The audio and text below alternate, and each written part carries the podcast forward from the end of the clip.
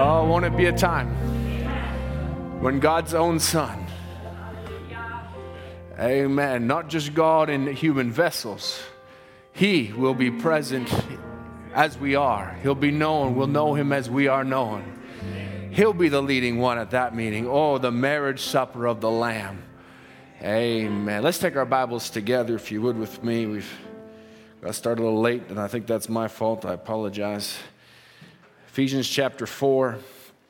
I've been there the last few services and can't seem to get away from it no matter how hard I try.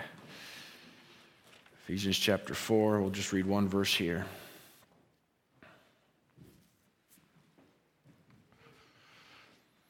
It's good to be in the house of the Lord again this evening. Certainly enjoyed the service this morning. Amen. I enjoy it when our pastor comes and ministers the word and just preaches, and we get fed. Sheep like to eat. If you lead a sheep to a pasture, they will eat. Unless they're sick, then they need medicine. And they get it at the same place, the shepherd's hand. Amen. That was for free. Ephesians chapter 4 and verse 1 says, I therefore, the prisoner of the Lord, beseech you that you walk worthy of the vocation wherewith you are called. Amen. Let's just bow our heads together. Heavenly Father, Lord Jesus, we're just gathered together, Lord, in your presence tonight. So thankful, Lord, to be able to call ourselves Christians, Lord. Father, not by some sect or denomination, Lord, or by some other name, but Lord, the name of the Lord Jesus Christ. Father, that we haven't received a man, but we've received you, Lord Jesus. Father, that it wasn't the words of a man that came to us in this day, it was the voice behind the voice. Lord, that brought revelation into our hearts, Lord, that Father enlightened us to these wonderful, glorious truths that are in the Word of God. Father, we thank you, Lord Jesus, for this time together. Pray you bless us now as we look into your word, Lord, and as we try not to be lengthy, but Lord, we want to hand it over to your hands. That, Lord, whatever you would have for us tonight, we ask, Father, that you would bless us now. In the name of Jesus Christ, we pray. Amen. Amen. May the Lord blessing to the word. You may have the comfort of your seats. Amen. I just was pondering on and, and watching some of the, the coronation that went on there the other day and some of what had happened. And I'm sure many of you seen what had happened. As we would say in Canada, we have a, a new king that has now been crowned king, though I'm not sure how much Canada recognizes a king or is subject to an authority. I didn't look into that much that far. Some of you would know that better than me. But I found it amazing to be able to watch it and to see how they would um, go about the ceremony, how they would give him the scepter and how they would give him the crown and all of the different symbols of authority and all the different symbols of things. And I sure as any Christian would watch that, they've got something else on their heart something else that they're pondering on of a different king, the King of Kings, the Lord of Lords, the Alpha, the Omega, the beginning and the end. That was their coronation day, and I found it quite interesting as they made this great coronation, and they had to read it all off the cue cards. And if you're watching that, on that day, we won't have to read no cue cards. We won't have to wonder what we're going to say, but rather there'll be something within us that will bring us to a place of praise and worship, dancing, shouting, joy, whatever it may be that comes from the inside. We won't have to look at a cue card to wonder if we're saying the right thing or not, but rather we will be like him. We'll know him as he is. Amen. And as I begin to ponder on this scripture in Ephesians chapter 4, to walk worthy of the vocation wherewith you are called. In other words, that word vocation can be translated as walk worthy of the invitation that you were called by. There's a calling, there's an invitation, is a calling. When you're beckoned to a wedding, it's an invitation that goes out that calls you to say, Come and be a witness to this wedding, to this ceremony, whether you're invited to the ceremony, the reception, whatever it may be. I thank the Lord that in this wedding, in the wedding of the, uh, the, the, the Lamb and, her, and his bridegroom, it's not just an invitation to a wedding, you're invited to the reception. You're invited to the wedding supper. You're invited to come and to feast and to dine with him. It's not just a time to come and say, well, come and enjoy this as a spectator. There will be spectators.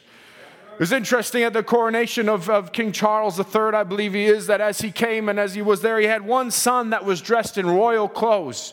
He'd stuck close. He'd been, he'd lived a life that he was there with the royal family. He'd been with them. He's been under scrutiny, Prince William, uh, of royal um, um, attire and as, of royal livelihood as he was there, and he was a part of the ceremony. He was a part of what was going on. He had his opportunity to come before the king. He had his opportunity to swear his allegiance. He had his opportunity to do all these things and to dress in a certain way. There was another son that was there present that wasn't dressed the same way. It's Prince Harry who's decided to reject that way of life, who's decided to that he doesn't want to walk that way, and decided that he wants his own choosing, his own the way of his own wife, and doesn't want to be called and live in the public eye. And whatever troubles he may decide he has is fine. That's not my point tonight. But as he chose that way, he wasn't a part of the ceremony the way the other son was a part of the ceremony. Amen. We know on that great coronation day, there will be some who are a part of the ceremony. Those who have chosen to walk worthy of the vocation wherewith they were called, they will be part of something greater than themselves. They'll be part of, they'll be sitting there as bride to the bridegroom, as the queen of heaven, as he is coronated the king of heaven. We'll be a part of it, but there will be those on the outside that aren't dressed the same. They forgot to put on the wedding garments. They forgot to clothe themselves with the clothes that were provided, which we know the clothes that are provided are the message of the hour. It's the Word of God that clothes the bride. Amen. This is nothing new to any of us, but it's just something maybe I was excited about. and It's a little bit for free. But as we look at it, and I was pondering on the scripture then in Luke where it says, when a man made a great feast, he sent out what? Invitations to come to the feast. And as he sent out invitations, many received the invitation. Many received the vocation. Many received it, said, Yeah, that's very nice, thank you so much. But when it came time for the feast, we know that there was those who decided they were not interested anymore because something more important in their mind had come to light. Something more important to them had made use of their time. Where now, as we know the scripture, one said, I bought me a team of oxen, I need to go try them. One said, I bought a piece of land. One said, I married me a wife. One said, all these different things that they thought were more important than the feast of the master. But he said, Don't, I won't have my feast just empty. Go to the highways, go to the byways, go to the hedges, go to the ditches, go to the less fortunate, go to those who aren't educated, go to those who don't have much in their lives. Go and preach the gospel to all the world and call it to anyone that would come. I'm opening up my wedding feast to anyone that is willing to receive the invitation and walk worthy of it. Because let me ask you, if you've received an invitation, how ought you to walk? If you're excited to be there, how are you to live? What are your attitude to be? If you're walking worthy of an invitation, you've been invited to be the Queen of Heaven. You've been invited to be, to be to, to be, sit next to the very king. You've been invited to sit with him in his throne. But how are we to act? How ought our attitude to be towards the things of God? It ought not to be one of, well, it's secondary. I've got things of more importance. I need to go make some extra money. I need to go do this over here. I need to go, I'm more concerned with getting married. I'm more concerned with my material things. I'm more concerned with other things. No, what ought to be our number one concern? It ought to be the invitation. I wouldn't want to wake up one morning and then just go, oh, today's the day of that wedding. I totally forgot about it, made other plans. Can you imagine the way the bride and groom would feel that set up here and stand up here and the audience is empty because everyone forgot? But it ought to be on your minds. If you're interested in being there, if they really mean something to you. If the bride and groom that meant enough to, for them to invite you, clearly you're close enough to them that you ought to be thinking of them to say, Yes, I'd like to be there. I'd like to make myself available so that way I could be at that, so I could celebrate with them. That's just a natural thing. But what about in the spiritual, where he says, I'm inviting you to eternal life? But what ought our attitude to be just to just push it off to another time to say, well, listen, when I have more time, oh, I forgot about that. We're living in the end time. I forgot how close we really are. I forgot. And I didn't think ignorance is not an option because he sent his word. He knows exactly what he's doing. And my, my title tonight really is being worthy, worthy of being used of God. Worthy of being used of God. Because if, if, if we're interested in being there, then we want not only just to be there, but rather we desire to be used of God. We desire to be a part of it. We don't want to just show up. Maybe that's what you want to do. I don't. I don't want to just scrape in by the edge of my teeth and say, Well, I just made it. Praise God. I forgot about it till the last minute. There'll be those who are just in the last minute just happen to maybe make a deathbed confession or something like that, and that's fine, but there's not much reward, if any reward in that, other than eternal life itself. Which is, which is good enough itself, but there's not much reward in that. But rather, I'd rather be in service to the Master. I'd rather be one that He says, uh, You go.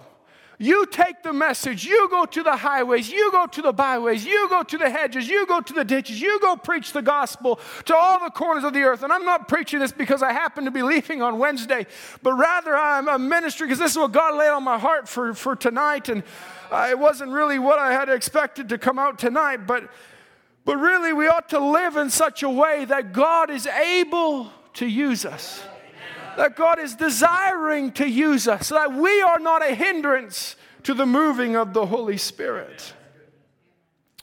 If we go to 2 Peter chapter 1 with me in verse 3, I've seen the head on the screen briefly already. 2 Peter chapter 1.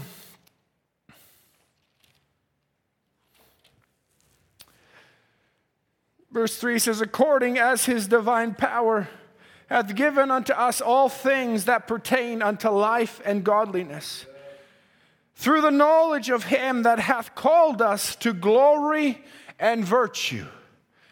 Amen. Walk worthy of that. He's called you to glory. He's called you to virtue. The Bible says that the, the trials of this present time are not worthy to be compared with the glory that shall be revealed in us. And I've said it before and I'll say it again. That doesn't make our trials meaningless. It doesn't, it doesn't appreciate the value of our trials. It doesn't appreciate the hardship of our trials, but rather it means no matter how hard that gets, this glory is so much greater that He's called you to that no matter how difficult it gets down here to walk, no matter how difficult it gets to be a parent, no matter how difficult it gets to be a teenager, no matter how difficult it gets to be a, a father or to be, to be a co worker, or how hard it is to live peaceable with all men, that's not worthy to be compared with the glory which shall be revealed in you. Because there's a great calling that he says, I want you to be the best. Hallelujah. He didn't call you at your best, but He wants you to be the best. He didn't call you when you were doing the greatest, but He is the greater than anything else. If you're willing to surrender yourself, and, the, and Brother Branham would say, What is a gift? A gift, and we're going to get into a gift, is being able to get yourself out of the way being able to allow the Holy Spirit to do what He wants to do in your life, to enable Him to use you for His purpose. He's called you, says, whereby, verse 4, whereby are given unto us exceeding great and precious promises. These words are not chosen to, um, the word just slipped me. Fish story. Exaggerate. There it is. It came back to me that way. These words are not made to exaggerate the usefulness or to exaggerate how great God is. He's not saying the exceeding because he needs to embellish. He's saying it because Peter knows it's true. This is the man who stood there and went through great ups and great lows when he was walking with the Lord, who stood there and said, I'll never forsake you. And Jesus said, You'll deny me three times before the cock crows. And he denied him three times before the cock crows. And for him to get on his face and repent, and still the Lord Jesus appear to him after his resurrection. He's saying, I'm not worthy of this. But God, His promises are exceedingly great and exceedingly precious. There is nothing more valuable to me than to cling to the promises of God. As Paul admonished us in Ephesians, he says, I, as a prisoner, I beseech you that you walk worthy. And not just, I hope you do. No, but I beseech you, I implore you, I beg you. I do everything I can within my power. Please walk worthy. He says, exceeding great and precious promises, that by these ye might be partakers of the divine nature, not by us being called at our best, but because of the promises. We could be partakers of the divine nature, having escaped the corruption that is in this world through the lust. He says, and besides this, giving all diligence once again, he's not embellishing. Don't just, well, I was diligent yesterday, so I'm taking today off. Giving all diligence. Satan doesn't take a day off. In case you haven't noticed, which I'm sure every one of you here has noticed, Satan doesn't take any days off. He doesn't go on vacation. Now, we as humans, we need vacations. We need time away. We need to recharge and request. But that's for our flesh. We're a vacation wherever you are. You're a Christian in Edmonton. You're a Christian in Vancouver.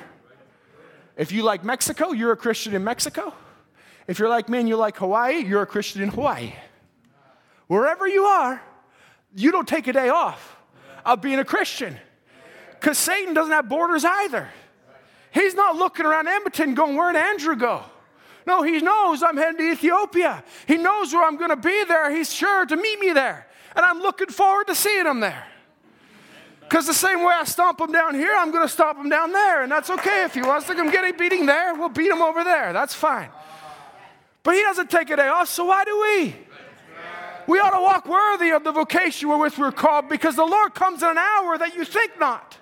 He comes as a thief in the night, a time when you're not thinking, oh, I've got to get ready tomorrow, he's going to come. Guarantee you he won't. But when you're just going to sleep at night and think, well, praise the Lord, I got all these things to do tomorrow, but I better pray and just wait on the Lord, all of a sudden He's there. Because He comes as a thief in the night. Be ready every day. Giving all diligence, add to your faith virtue, to your virtue knowledge, to your knowledge temperance, to your temperance patience, to your patience godliness, to your godliness brotherly kindness, and to brotherly kindness charity. Now, all of these attributes, which are, as we heard this morning, characteristics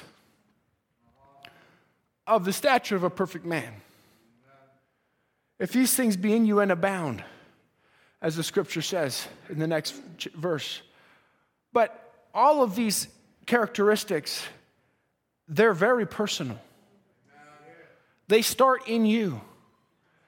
But if they're in you, they emit out to others. Brotherly kindness is, is not something you can keep within yourself. You cannot show me brotherly kindness without being kind to your brother. So, well, it's just me, myself, and I. You got a wrong revelation there. you can't just be kind to yourself. I'm just kind to myself. I'm my own brother. No, no. It has to work outward. These things are inward characteristics that manifest themselves on the outside. If these things, it says, be in you and abound, they shall make you that you shall neither be barren nor unfruitful in the knowledge of the Lord Jesus Christ. It's like a tree. You look at a tree and you can see that it's alive. Right now, we're starting to see which trees are alive and which trees are dead. All winter long, they all look the same. But now, because there's an outward manifestation, you begin to see, oh, that one's got buds. I got to cut that one down because it's dead. And that one over there is doing good. Why? Because it brings forth fruit. There has to come something on the outside that begins to change. As we, were, as we were preaching last week, and I said, You can be this person over here that has the Holy Ghost on the outward man, on the flesh, but never gets it on the inside, never gets it in the soul, never gets a nature change, but maybe looks the part of a Christian, acts, the part of a Christian, but never gets there. Or you could be this person on the other side that they, they, they've been baptized with the Holy Ghost in their soul, but they've got struggle after struggle after struggle, and maybe they're going insane in their own mind, but they're sealed to the day of their redemption, and praise God for that. But tonight, what I want to try and preach to you is what about the middle of the road? That's where you're going to find Christ desires you to walk. That's where you're going to find the overcomer, one that's sealed to the day of their redemption. And they do look the part because there's an outward manifestation of the Holy Ghost that's in them that begins to manifest itself and begins to work in such a way that you can see not just that that's a real Christian, but I don't understand how that person is bearing fruit in the midst of their trial. Because it's a trial to a tree when the husbandman prunes it, but it brings forth more fruit. It needs that to direct the life in the right direction. The same way the father, he needs to prune the, the, the branches in order to bring forth more fruit. The life is in the vine, but the branches are what bears the fruit. Praise be to God.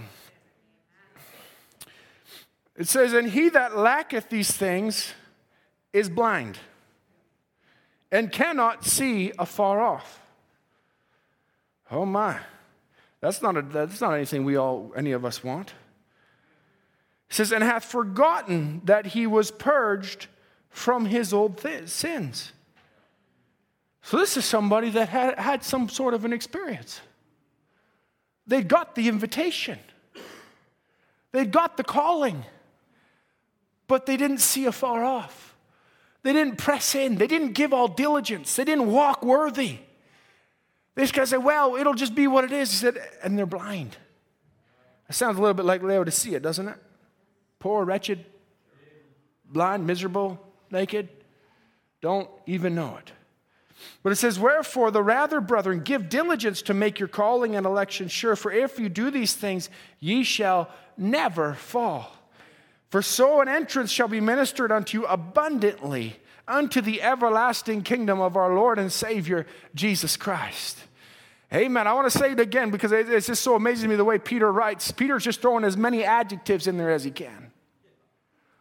He's just really good at writing with adjectives. He kind of writes like I do. I like to throw as many as I can until my teachers in school would tell me, you don't need two adjectives for every noun. Just one is enough. But I, maybe I, this is where I learned to write from Peter, where he just abundantly and exceedingly and oh, it's all diligence. And he just put it all in there. Why? Because to him, he's looking at saying, this is what produces a Christian life. This is how you walk worthy of the vocation with your call when you're giving diligence to say, Lord, what can I do to be pleasing to you? He says, and, and, and, just once more, Brother Branham says, the only thing that you have to do to know He is here is to get yourself out of the way. As long as you're in the way, God cannot do nothing for you. When you think your thoughts, then God's thoughts don't have a chance.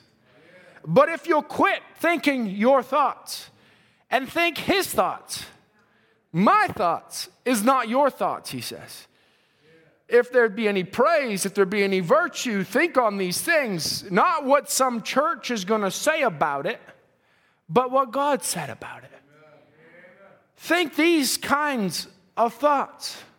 Because when our thoughts get in the way, when we're going through a trial, and we got all our thoughts, well, this is what's happening, this is what's going on, this is the problem, I got to think of a solution. Instead of putting it in God's hands. I said to the young people on, on Friday, sight, when we, we want to walk by sight, sometimes, quite often in our flesh, we want to walk by sight.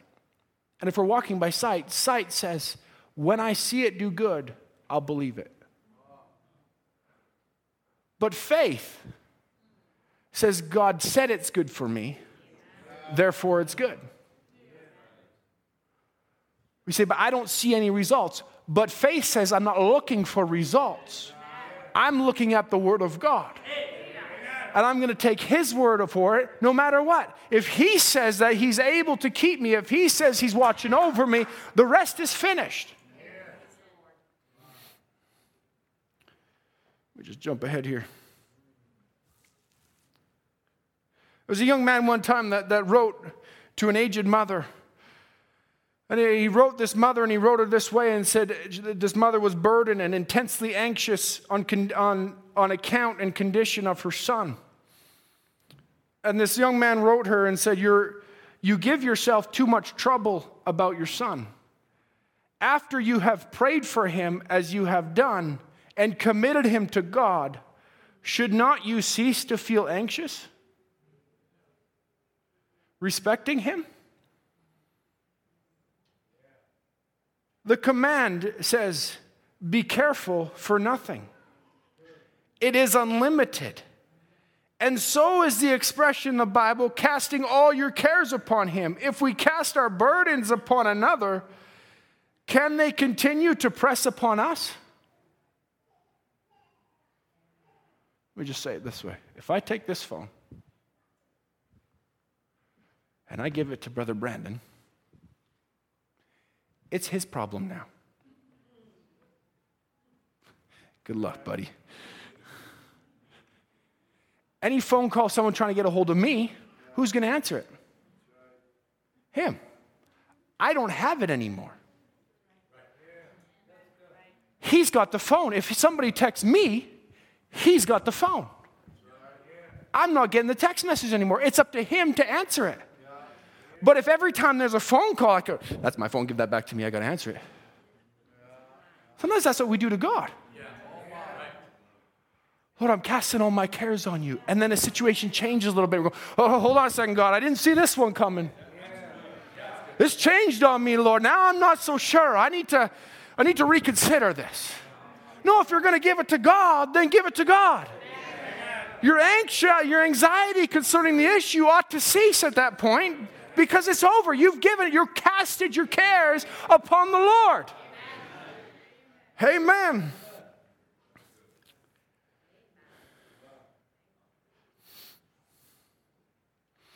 I can say it to you this way. If once you've prayed, if after committing anything to God, you can feel, I'll say, like Hannah in the Bible, after she prayed and really committed it to God and she really got it, a peace in her heart. If you could pray that way, where now in your mind you're no more sad about it, your heart is no more pained or anxious about it, then you could look upon it as proof that you prayed in faith.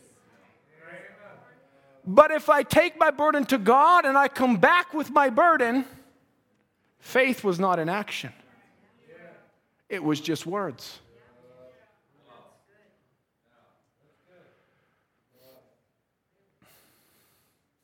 True faith drops a letter in the post office box and lets it go. Distrust holds on to the corner of it and wonders why the answer never came. You ever try that? Just go ahead and put the mail in the mailbox, but hold on to it and wait for someone to get back to you. Let me update that. You just write out an email, save it in drafts, and wonder why they never got back to you. Why didn't you email me back? I wrote out a big email for you. You never got back to me. You forgot to press send. You just kept holding on to it. But real faith puts it in there and lets it go. This is the way true faith, it hands the case over to God and then He works. It's a fine verse in the 37th book of Psalms, or chapter of Psalms. It says, Commit thy way unto the Lord, trust also in him, and he worketh. But he never worketh till we commit. You can't do work until you commit it to God. Let me say it this way. Let me just, I'm just trying to just preach it down home tonight. I hope it's all right. If you get a quote from a contractor to come and do work in your home, he's giving you a quotation. This is how much it will cost. You phone him up three weeks later and say, Why aren't you on the job? You say, You never accepted the quote. I gave you the quote, I gave you the estimate. I told you this is how much it would cost, but you never phoned me back and said, Let's do the work. You never committed it to me. You just held on to it and said, okay, great. And now you're wondering why I'm not done because I couldn't even start. Sometimes we're wondering why. God, why aren't you saving my children? Why aren't you getting after my children? But we're so busy holding on to them, trying to pull them in, trying to guide their lives, trying to get them in such a way and holding on to them in such a way till God can't even work in them because we're doing all the work. Amen, why don't we give it over to God and say, Lord, you do the work, you do the labor. I need to give it over to you. I need to do more than anything. I need to pray. Let me read to you from the church age book. I'm all over the place in my notes. Martin Luther was, the man, was a man given to much prayer and had learned that the more work he had to do, the more sorely he was pressed for time, the more of his time he gave to God in prayer in order to ensure satisfactory results. Well, that isn't reverse psychology. The more he was pressed for time, the more he had to do in a day, the more works he had to do. He said, You know what I really need to do? I need to spend more time in prayer so that no matter, because if I go do it myself, it's going to come out unsatisfactorily. It's going to come out in the wrong way. I'm going to mess it all up. I'm going to go about it the wrong direction. But if I stop and give it to God, He'll work it out in such a way that I can't even explain. He'll make sure things work out. How could a man protest the Catholic Church and get by with it? Number one. Number two, how could a man live in a day like that and hold his head above all the fanaticism that followed his work and stay true on the word of God that God had sent him. Why? Because he knew what it was to pray. He knew that no matter how much I have to do, I need to spend more time with the Lord. What's that doing for me? It's getting me out of the way. It's getting me aside so that the Holy Spirit can use the vessel to do the work that He wants to do. Praise be to God.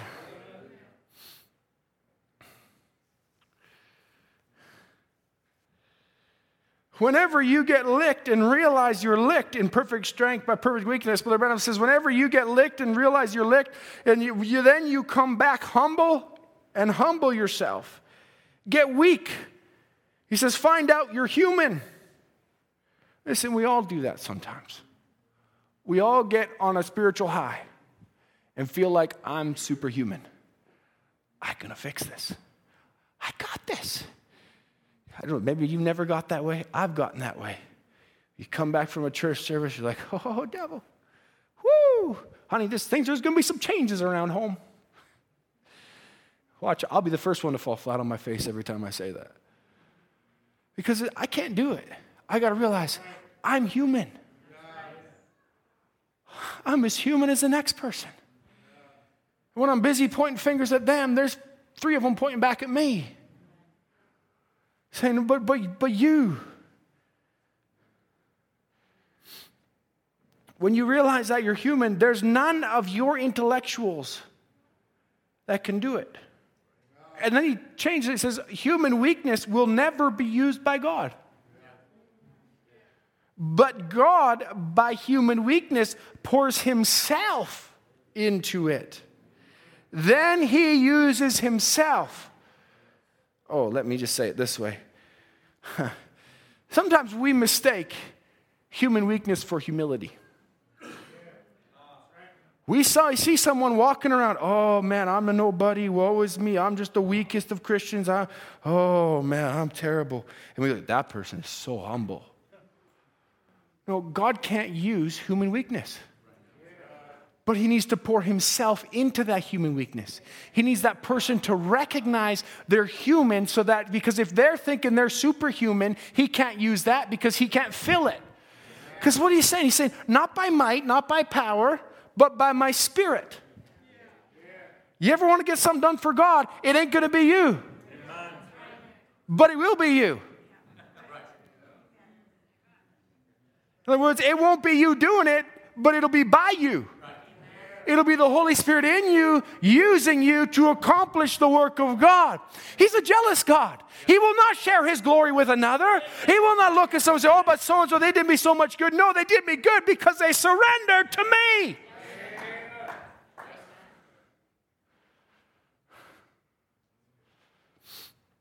God, by human weakness, can pour himself into it. Then he uses it. You just become an instrument. Certainly, you got to get yourself out of the way.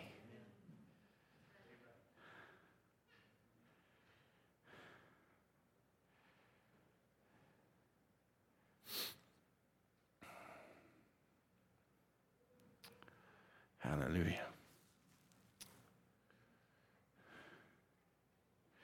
Proverbs 18, verse 16, if you put that up there. It says, A man's gift maketh room for him and bringeth him before great men. There's nothing in that scripture that says the man raised himself up to be amongst great men. It says the gift made room for him, and the gift brought him before great men.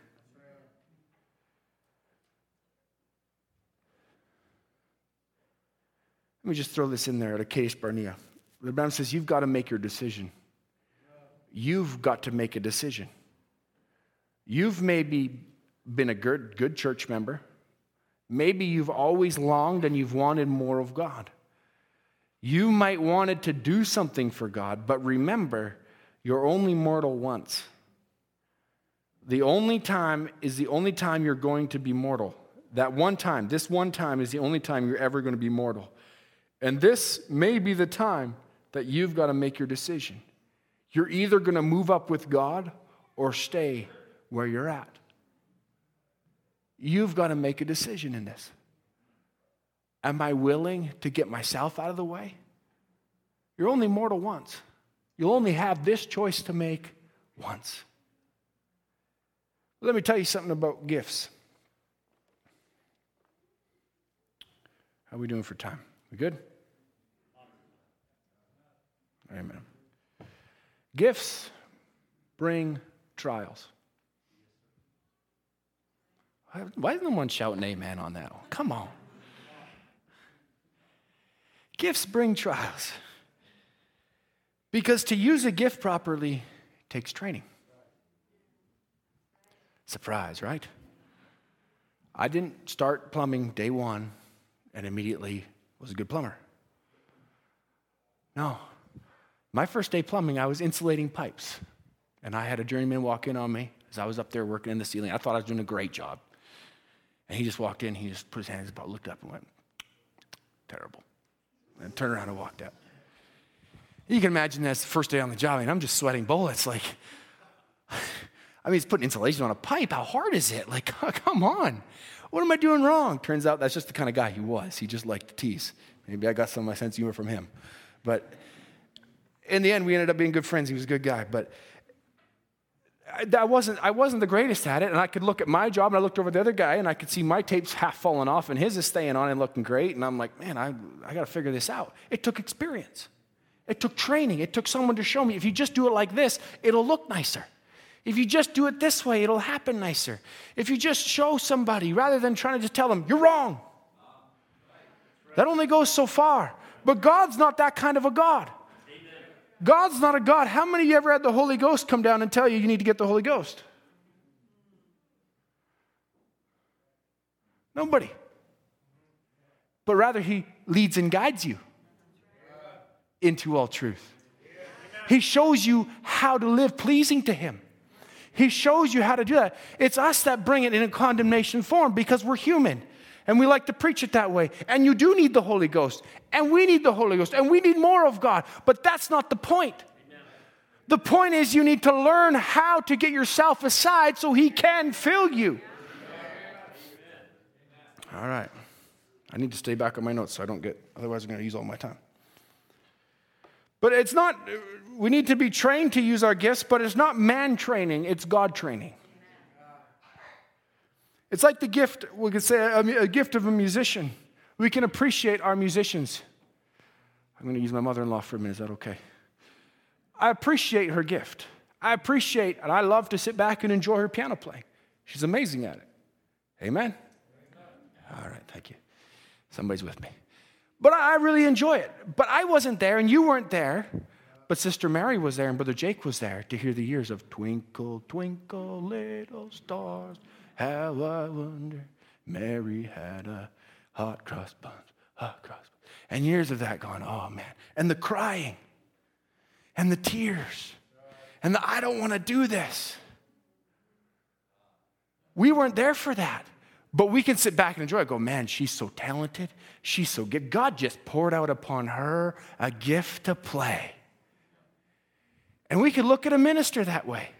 We say, man, that brother, he's so talented, he's so gifted, he can just teach it in such a way it comes out with such perfect clarity. It's beautiful, and I love it when he teaches in that way. And another brother who preaches in such an anointing, man, the way he can just bring the gift and the anointing, the presence of God just comes. But you weren't there for all the hours in tears the, the, sleepless nights spent on their knees, the times of, of, of agony before God and soul searching and wondering, Lord, well, what could you use me for? And continually pouring yourself out before the people and before God in private. You weren't there for all those times, but yeah, you can sit there and enjoy the after effect. Why? Because that was training for a gift. Brother asked Brother Menno uh, Friesen one time he preached a really good service, and he said, Wow, how long did it take to study for that service? The men said, A lifetime. Years upon years. But we could look back at a brother like Brother Menno, a brother like Brother Harold when he'd come to the latter years of his ministry and go, It's just beautiful the way he just puts it out there, the way he ministers. And those of you that were there for the early years went, Yeah, but I was there for some of the hard times. Come on, let's be human now. I was there for some of the difficult services that he preached that fell flat on the, flat on the floor. I was there for some of those times. Yeah, you might have been there for some of those times, but you, in the end, you got to see the result. But you, what you weren't there for is after he preached that service that fell flat on the ground, he went home and he cried on his knees. Lord, I tried. What did I do wrong? So you sure Brother Harold did that? I know that because I've done that. I've preached services that go flat over the pulpit, and I'm going, Lord, what did I do? I'm sorry, I got in the way.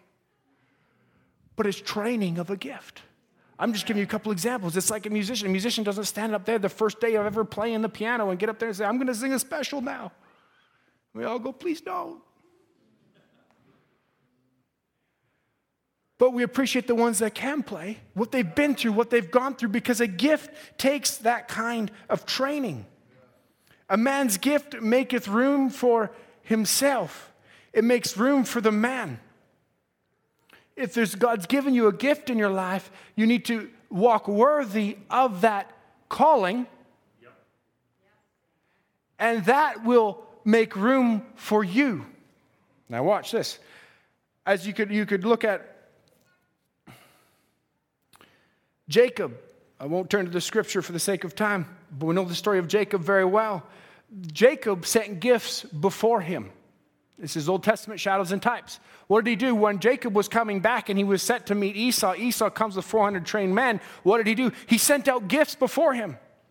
Send this one, send that one, and then we'll organize it in such a way. What was he doing? He was sending out and saying, This is who I am.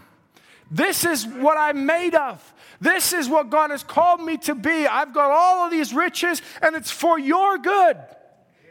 He's sending out a gift before him, but what happened when he sent out the gift before him? Then God met him. The angel came and wrestled with him and changed him to match the gift. The angel trained him so he walked in a different way the rest of his life, so that the gift that he sent out was the gift that God matched his life up to to say, You want to send that out? I'm not going to let a shyster follow that up. I'm not going to let a deceiver come up behind a gift like that and just go around and, and try and deceive Esau. No, I'm going to change you and you're going to be a different kind of a man so that when you come back into the promised land, you are who you were really meant to be. Then you can really operate according to the gift that I've given you. Favor according to the measure of the gift, as we preached last Sunday morning. But, but, but in this, he sent out that gift before you. So it says, as the gift maketh room for the man, the gift goes before the man. As Abigail, even when she went to meet David, Abigail sent gifts first. She didn't come relying on herself and saying, Well, I'm a beautiful woman, I'm young, I'm married. He'll just accept me. No, he sent gifts before him to say, Accept the gift. And then I'll come in behind it with the message. That's what Esau or Jacob did, sent the gift, and God gave him a message to come in behind and say, Don't worry about Esau, I've already taken care of it. The same way Jesus is God's own gift to us. Amen. Jesus is God's own gift to us. But he didn't just come and say, Well, here's the gift of salvation. There was a life that came behind it. There was a message that came behind that gift. It didn't just come with saying salvation and God so loved the world, He sent His only begotten Son, and I shed my blood for you, that whosoever believe on me shall be saved, and I've done all these things for you. That was the gift of God to mankind. But rather, there was also a message that went out behind it that he said, Oh my, there was a message that went, went, went that, was, that was greater than just the gift, where he says, If you will receive me, the Father will make his abode with you. The gifts has to make room for the reception of the person. I want you to catch that. The gifts are to make room to receive the person, the giver. Hallelujah. The gifts in the body are not for the glorification of the gift. The fivefold ministry, the nine spiritual gifts, the, the gifts of mu- music, and all these, they're not to glorify the gift. It's not to raise up a man and say, wow, look at how amazing his gift is, or look how amazing her gift is, or look how amazing that. That's not the point. The point was to make way so the giver could be received. And the giver we know is the Lord Jesus Christ. It was made in such a way so that way he you could receive the gifts were made to make straight the pathway so that you can receive the person of Jesus Christ into you. Hallelujah. Furthermore, it had to be the gift, Jesus Christ, the sacrifice to go before God before we came. It's two ways. He sent gifts so we could receive Him, to open up our hearts like Nathan, who went into David and began to talk to him in such a way that it would open his heart so he could insert the word. That's what the gifts of the body are for. They're to open the hearts of the people. Let me ask you a question, a very honest question. If your hearts are open to God to receive what He's preaching in the word for the day, why do you need tongues? Why do you need prophecy? It's part of the nine spiritual gifts. But why do you need those things if you're already open to God? Those things were sent for a purpose, so you could receive Christ in behind them. Why was there so many tongues? If you go and listen, listen closely to the when, when there's tongues and interpretation in Brother Branham's ministry. What are they saying? They get up and prophesy, speak in tongues and prophesy afterwards. Then what is it saying? Here, what I'm speaking to you. I'm the one that sang these things to you. This is me coming down, receive the word. And they're backing up the message that Brother Branham preached. But if you've received the message of the hour, what need do you have to say, Lord, I need tongues, I need prophecy, I need, I need great manifestations? I've already received it. My heart's already open to say, Lord, whatever you want to do. If you want to do more tongues, I'm open. If you want to do more prophecy, I'm open. If we need a greater gift of wisdom, I'm open because I've been open to the message of the hour. I've received the truth. So therefore, I don't need God to try and pull apart the stony heart to insert the truth. I've already received it.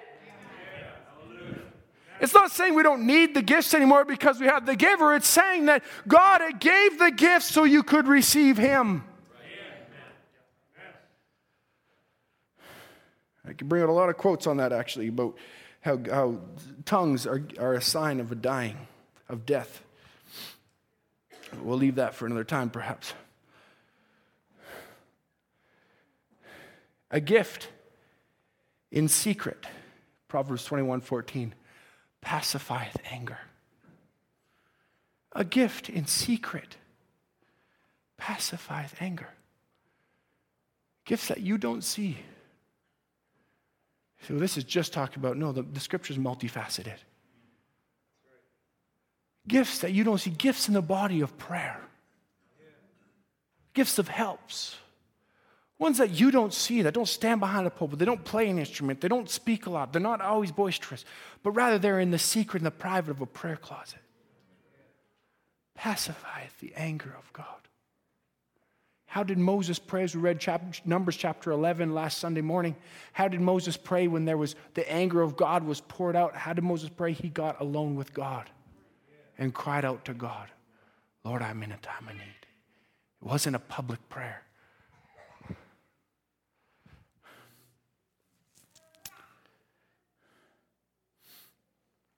Let me just go one more place and then we'll close. We'll go to a, a quotation from Charles Spurgeon, if that's all right. Charles Spurgeon would speak about uh, uh, the scripture in Exodus chapter 14, verse 13 says, Stand still, it's paraphrasing it, and see the salvation of the Lord. Stand still and see the salvation of the Lord. These words, Charles Spurgeon would say, contain God's command to the believer when he is reduced to great straits and brought into extraordinary difficulties a place where you cannot retreat, you cannot go forward, but you're shut down on the right hand and on the left. What are you to do now? The master's words to him is stand still. That's when this word came, when they were shut up in front of the Red Sea, Egyptians behind. It's almost a redundant saying. Where can I go? Can't go left, I can't go right. Mountains, mountains. Red Sea's in front, Egyptians behind. There's nowhere I can go. And what does God say? Stand still. Thank you. But sometimes that's exactly what we need to hear in those moments. Because those are the times as sisters and some brothers get anxious. And brothers and some sisters, we buckle down. We're ready to fight. Aren't we that way? That when we get a place where there's nowhere else to go, instead of getting on our knees and standing still, we go, All right, I'm fighting my way out of this one. God says, No, stand still and see the salvation of the Lord. Let me fight for you. The battle's not yours, it's the Lord's. But you got to give it to Him. You got to commit it to Him. You got to give Him the phone and say, You answer the phone call. I don't want to answer it anymore.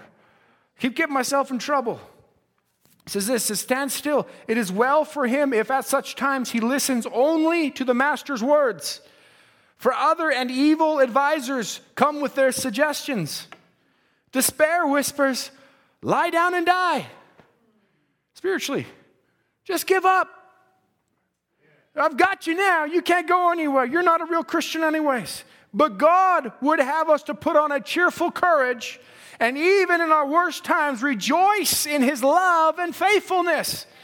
Hallelujah. Thank you for the song, Sister Catherine, this morning. Cowardice would even say, retreat, go back to the worldling's way of action. You can't play the Christian's part, it's too difficult. Relinquish your principles. Oh my, we get that way sometimes. I thank you, Brother John, for that testimony when you sat there as, a, the, as the president of the student council. They wanted you to get the gay pride, and you got it, and you just said, Lord, I, where do I go? But God came on the scene and made it such a way you didn't have to be a part of those things. Why? Because you stood still and said, Lord, you do the work. Cowardice would say, well, maybe you don't need to stand so strong on that. However much Satan may urge this course upon you, you cannot follow it. If you're a child of God, hallelujah, his design will has bid you from strength to strength, and so thou shalt go, and neither death nor hell shall turn you from your course. What if for a while you're just called to stand still? Yet this is but to renew your strength for some greater advance in due time. Because what did we read in, in 2 Peter chapter 1? Read it this way If he lacketh these things, he's blind, and what cannot see afar off. In other words, because he doesn't understand, there's a greater advance coming. There's something else coming in the future. He's trying to do everything now. But because he's given diligence to add to his faith virtue, virtue knowledge, knowledge temperance, patience, godliness, brotherly kindness, and love, because you've been diligent in the things of the Lord, you come to such a place where you're saying, Lord, if you want me to stand still right now, I'm willing.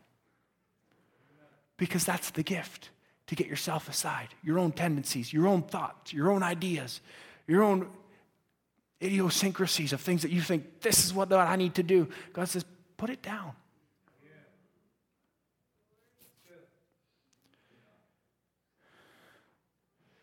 Precipitancy would cry, Do something. Stir yourself. Oh, the devil loves to throw this one at you. He says, Don't stand still and wait. That's idleness. We must be doing something at once. We must do it. So we think, instead of looking to the Lord, who will not only do something, but will do everything. Presumption, presumption boasts. If the sea be before you, just march into it. Expect a miracle. That's called presuming. Just, just march into the sea. Wait for the God of the sea. Moses had to wait until God said, why do you cry? Speak.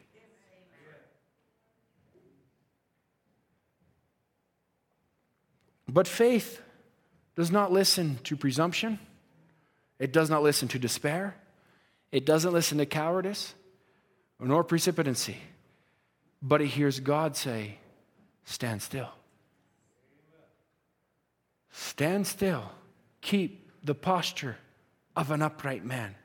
I'll say it this way Stand still. Keep the stature of a perfect man.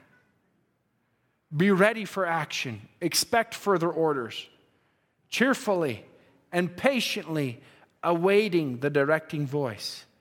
And it will not be long ere God shall say to you, as distinctly as Moses said it to the people of Israel, Go forward.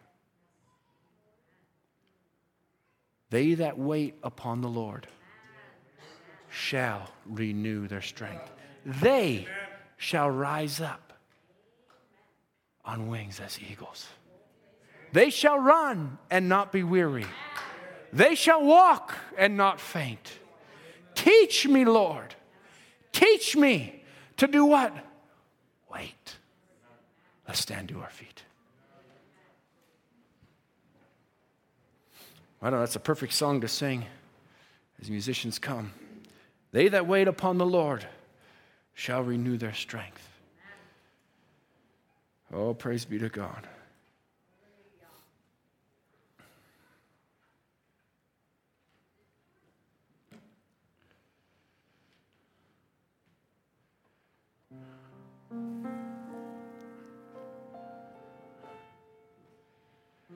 Branham says in the message, Abraham, he says, if you'll just open up your heart, get yourself out of the way, he will come in and use you. That's as simple as what I've been preaching tonight. If we could just open our hearts and say, Lord, get my way out of the way, put my thinking aside, all my own ideas, Lord, I'm sorry. I've tried to push it this way and that way, but Lord, let you speak to me. Let me wait upon the Lord. Let Him come in and Him use me. Amen. Teach me, Lord, to wait down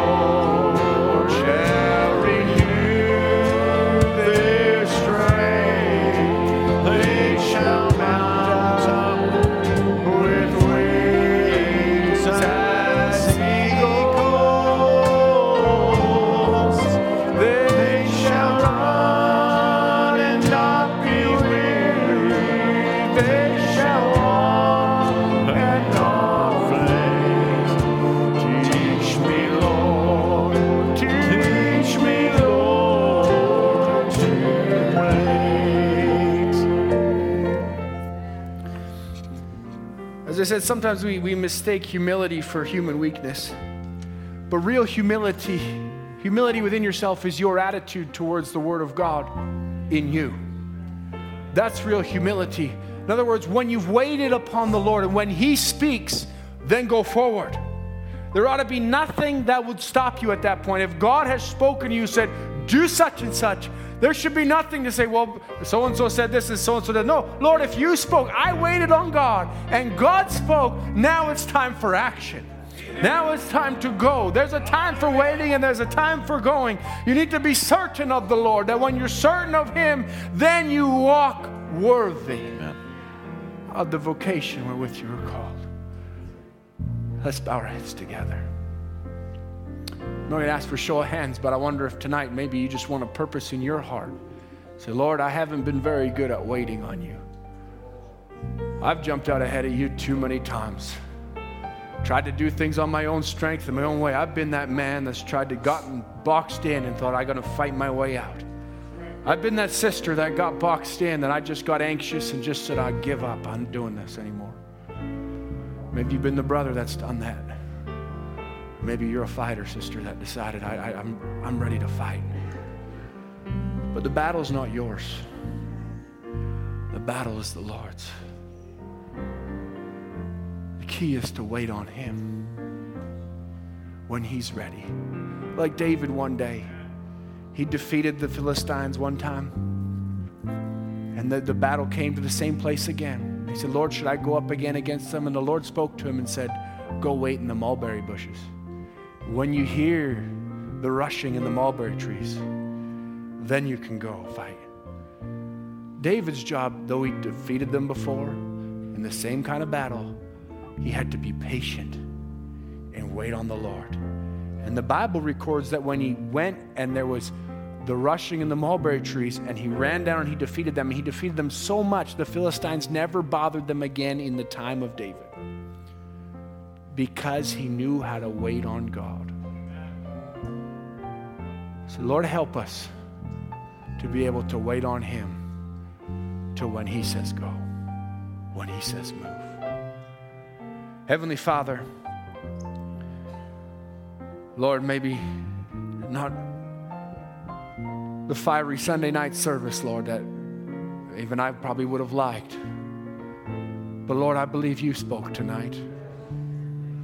Lord, that you've had your way tonight, Lord, and brought it out in a way that was even different than I had put together. And but Lord Jesus, I pray, Lord, you just help us to be more sensitive to the Holy Spirit. Help us to really wait on you, not to be listening to the voices of presumption, not to be listening, Lord, to the voices of despair and despondency, not to be listening to the voices of anxiety and depression, Lord, not to be listening to the voices that would cause us to think we can't sit idle any longer, but Lord, to wait on you until you call us, till you move us, Lord. Then we know and we can walk in full assurance that you're with us. Father, we pray, Lord, you just be with each one that's here. Lord, as we go our own way tonight, Lord, I pray you go with us, Lord. Bring us a peace, a great peace in our hearts, Lord, that we know that we're walking according to the will of the Father. Lord Jesus, help us to walk worthy. Lord, you've invited us, Lord. And we want to walk worthy to your invitation. We commit our ways now into your hands. We love you, Lord. Pray you'd give the increase tonight. In the name of Jesus Christ, we pray.